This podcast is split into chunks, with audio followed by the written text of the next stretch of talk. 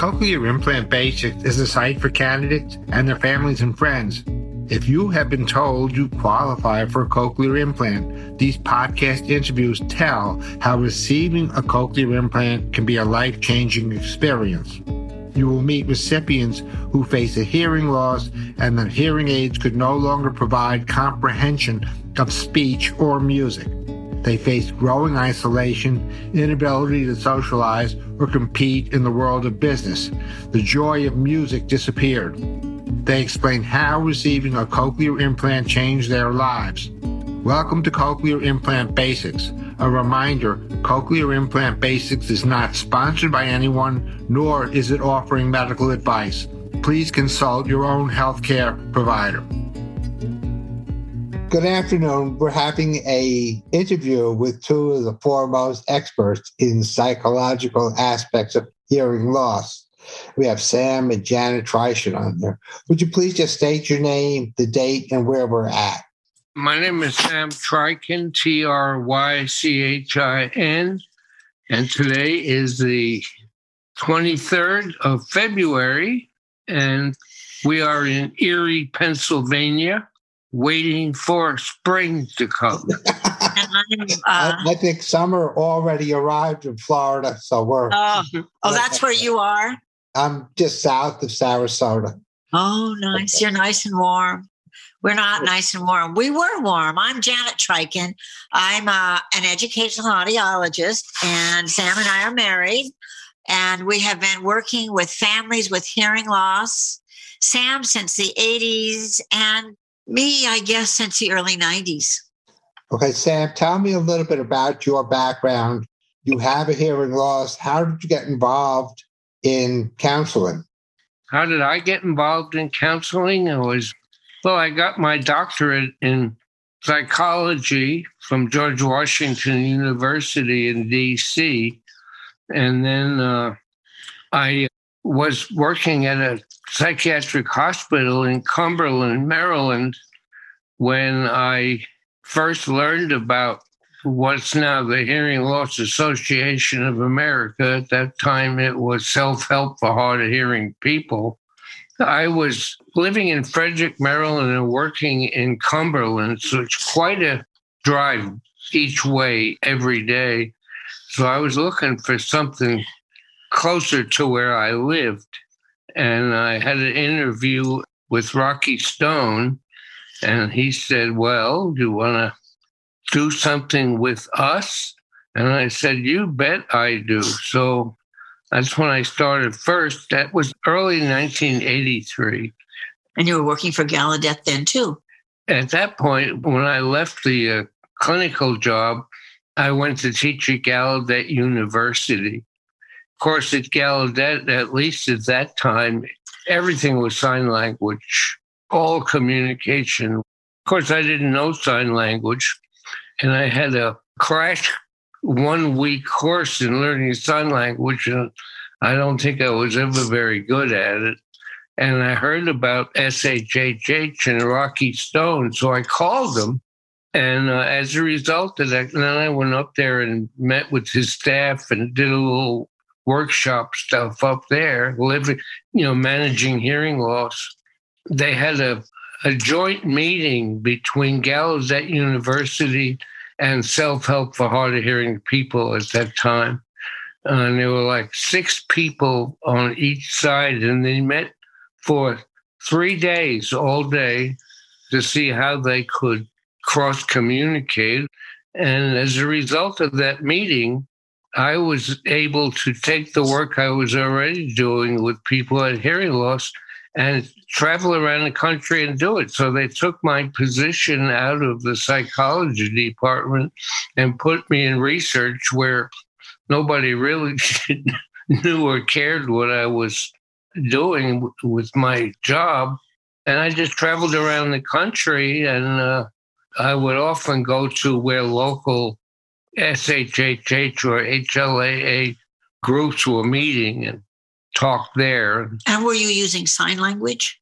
I was not using sign language, no. And so were the groups using sign? On occasion, if there were people who were relying on sign language in any of the sessions, they would then bring in an interpreter just for the people who needed that. But largely, it never happened because the vast majority of people that I've been working with don't rely on sign language. I never learned to sign because I had no one to talk to except myself. oh, wow. Yeah. I was a member of the Self Help for Hard of Hearing back in New York when it first started. So I'm a little familiar from that side of it, but not necessarily with. I went to Gallaudet to study cued speech when I lost my hearing. Oh, nice. Never success nice. with that either. No, right. Have you always had a hearing loss? I had a progressive hearing loss from scarlet fever when I was five. I wore hearing aids, and then I had a sudden total collapse of all my hearing when I was 30. Huh? Totally deaf for 35 years before receiving cochlear implants. Oh my gosh. Had you gone to college? Oh, yeah. I have a BA in psychology. But, oh, you're a psychologist too? No, no, no. I'm a picture framer. I have a BA in psychology from Alfred University, upstate New York. But my specialty was behavioral psychologist. You can ask me anything about rats. I know a lot about how to change behavior in rats, but not people. Well, it's pretty similar. yeah. Yeah. All right. Me too. You came into this psychological aspect of hearing loss. I think one of the topics that we're very, very interested in now. I spend about 50 to 60 hours a week on social media. And I do that in hard of hearing and deaf sites, looking for people who have experienced hearing loss to help educate them. I think one of the things I really need to call upon your expertise is the differences between people who experience a progressive loss and those who experience a sudden hearing loss.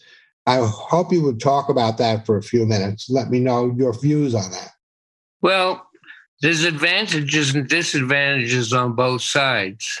When you have a sudden hearing loss, it's pretty obvious right off the bat. So whatever adjustments that need to be done need to be done very quickly. Whereas if you have a progressive hearing loss, that gets increasingly worse over time, there's all kinds of habits you can develop to deal with the hearing loss that are not in your own best interest. So you learn how to bluff, you learn how to nod and shake your head like you're understanding when you're not. And then there's usually or often some social problems related to that. When people find out that's what you're doing, they're not too happy. So the difference is between a rapid onset and a rapid onset, particularly if it's severe, I mean, really throws people, people can't work often.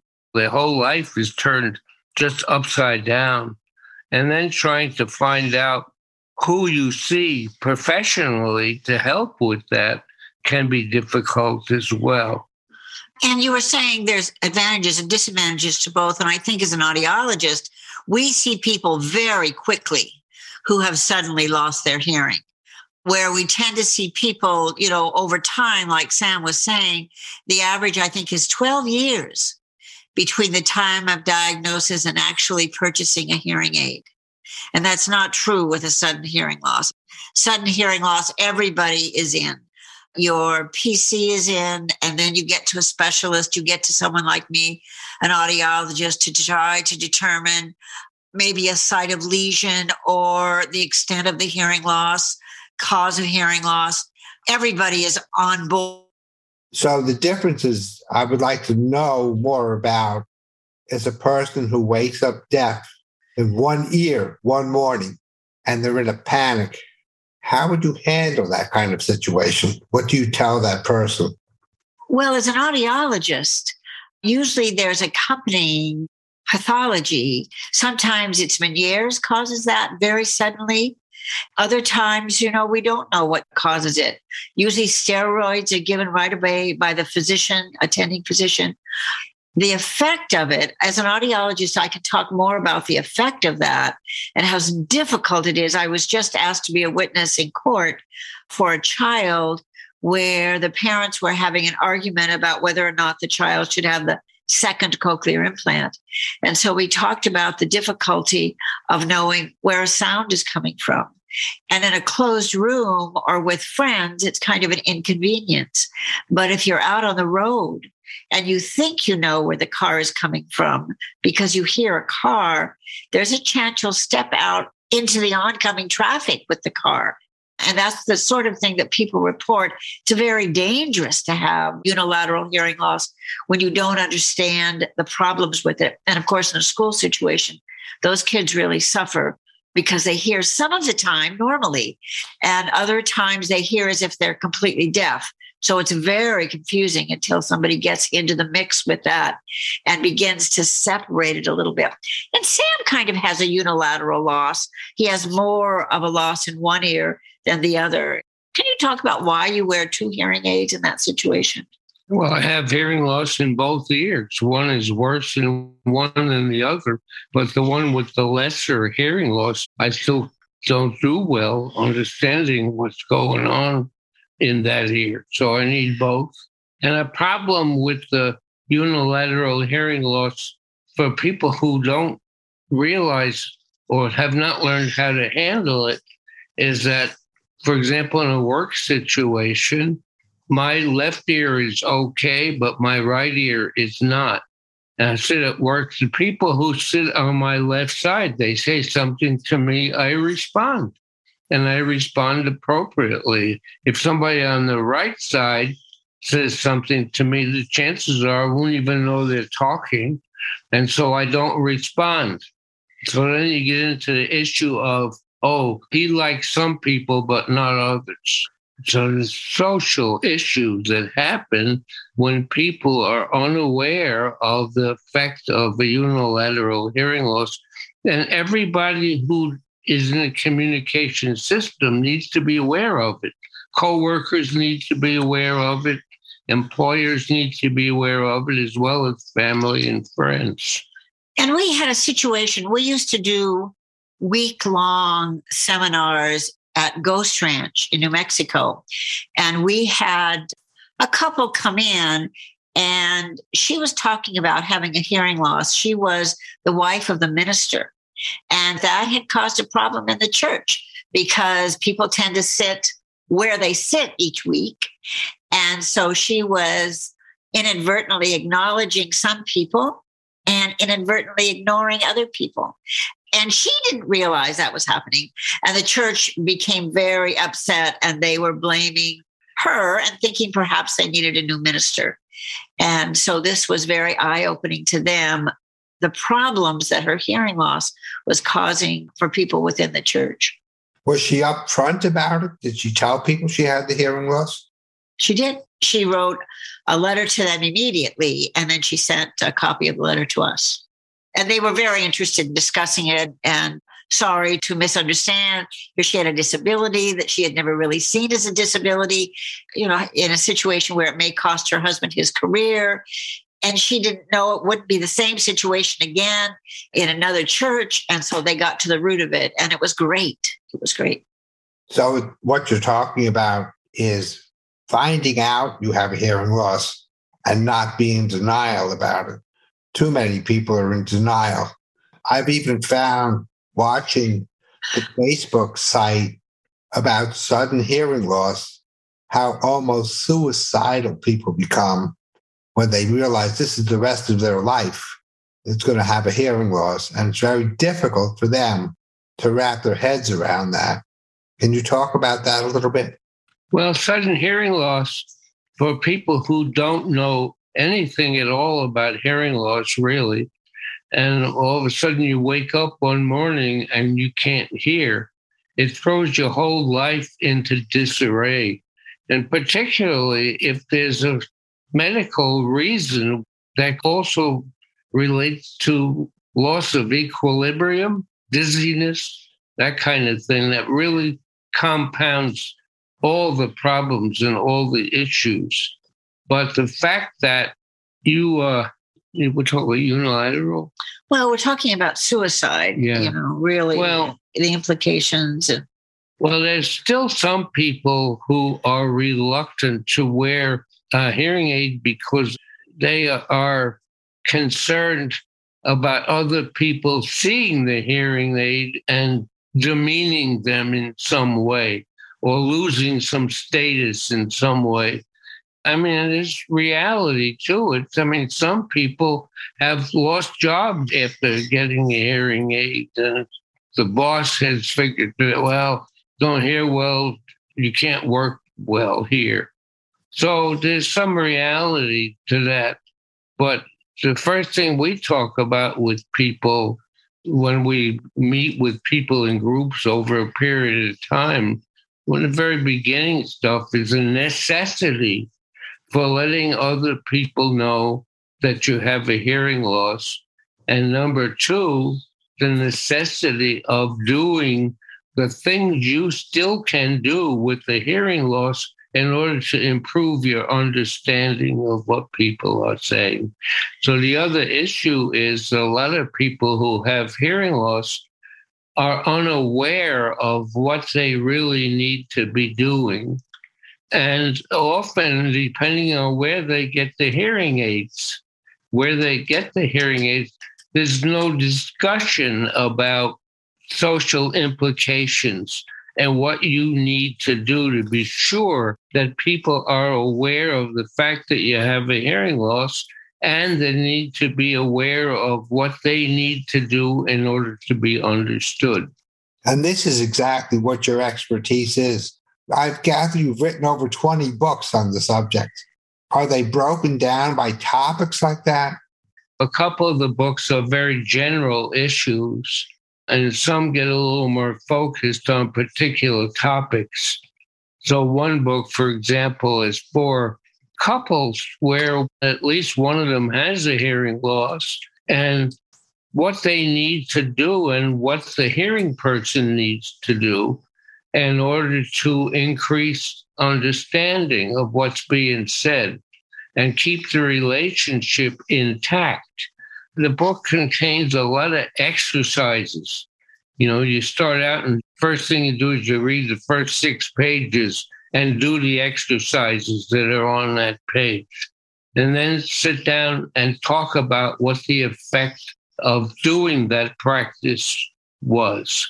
For example, the way I can get your attention when I need it in a way that's not offensive to you.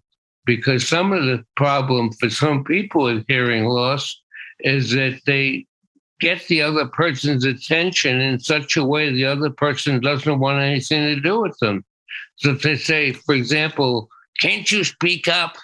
I mean, it's just terrible. Nobody wants to hear that. So you need to start out when talking to people, just start. Remember, I have a hearing loss. And if I'm not understanding what you're saying, I'll let you know. And I'll tell you what we can do to improve that. So So sometimes, that sometimes it's, it's presented in a way that's not threatening. Okay, but sometimes I've found couples where the husband or the wife is absolutely unsympathetic to the hearing loss.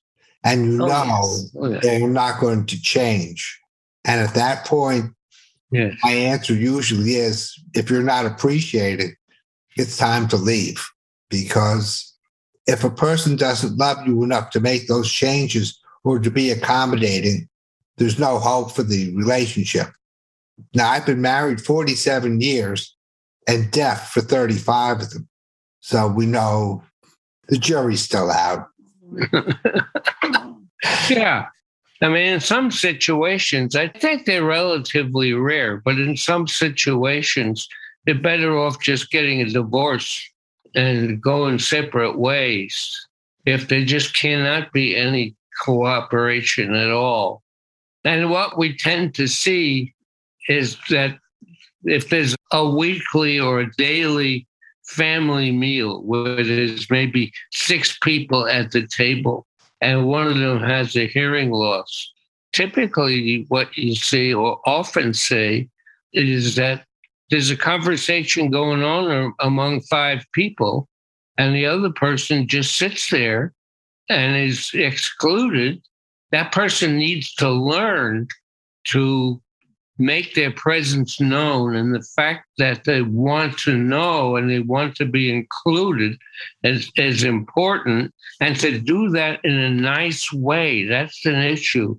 Because if i say can't you guys ever shut up or something like that i'm just turning people off so part of the issue is always knowing what to do in a situation and so you understand better, but also how do you do it? Because we can all ask for help in ways that just turn the other people off.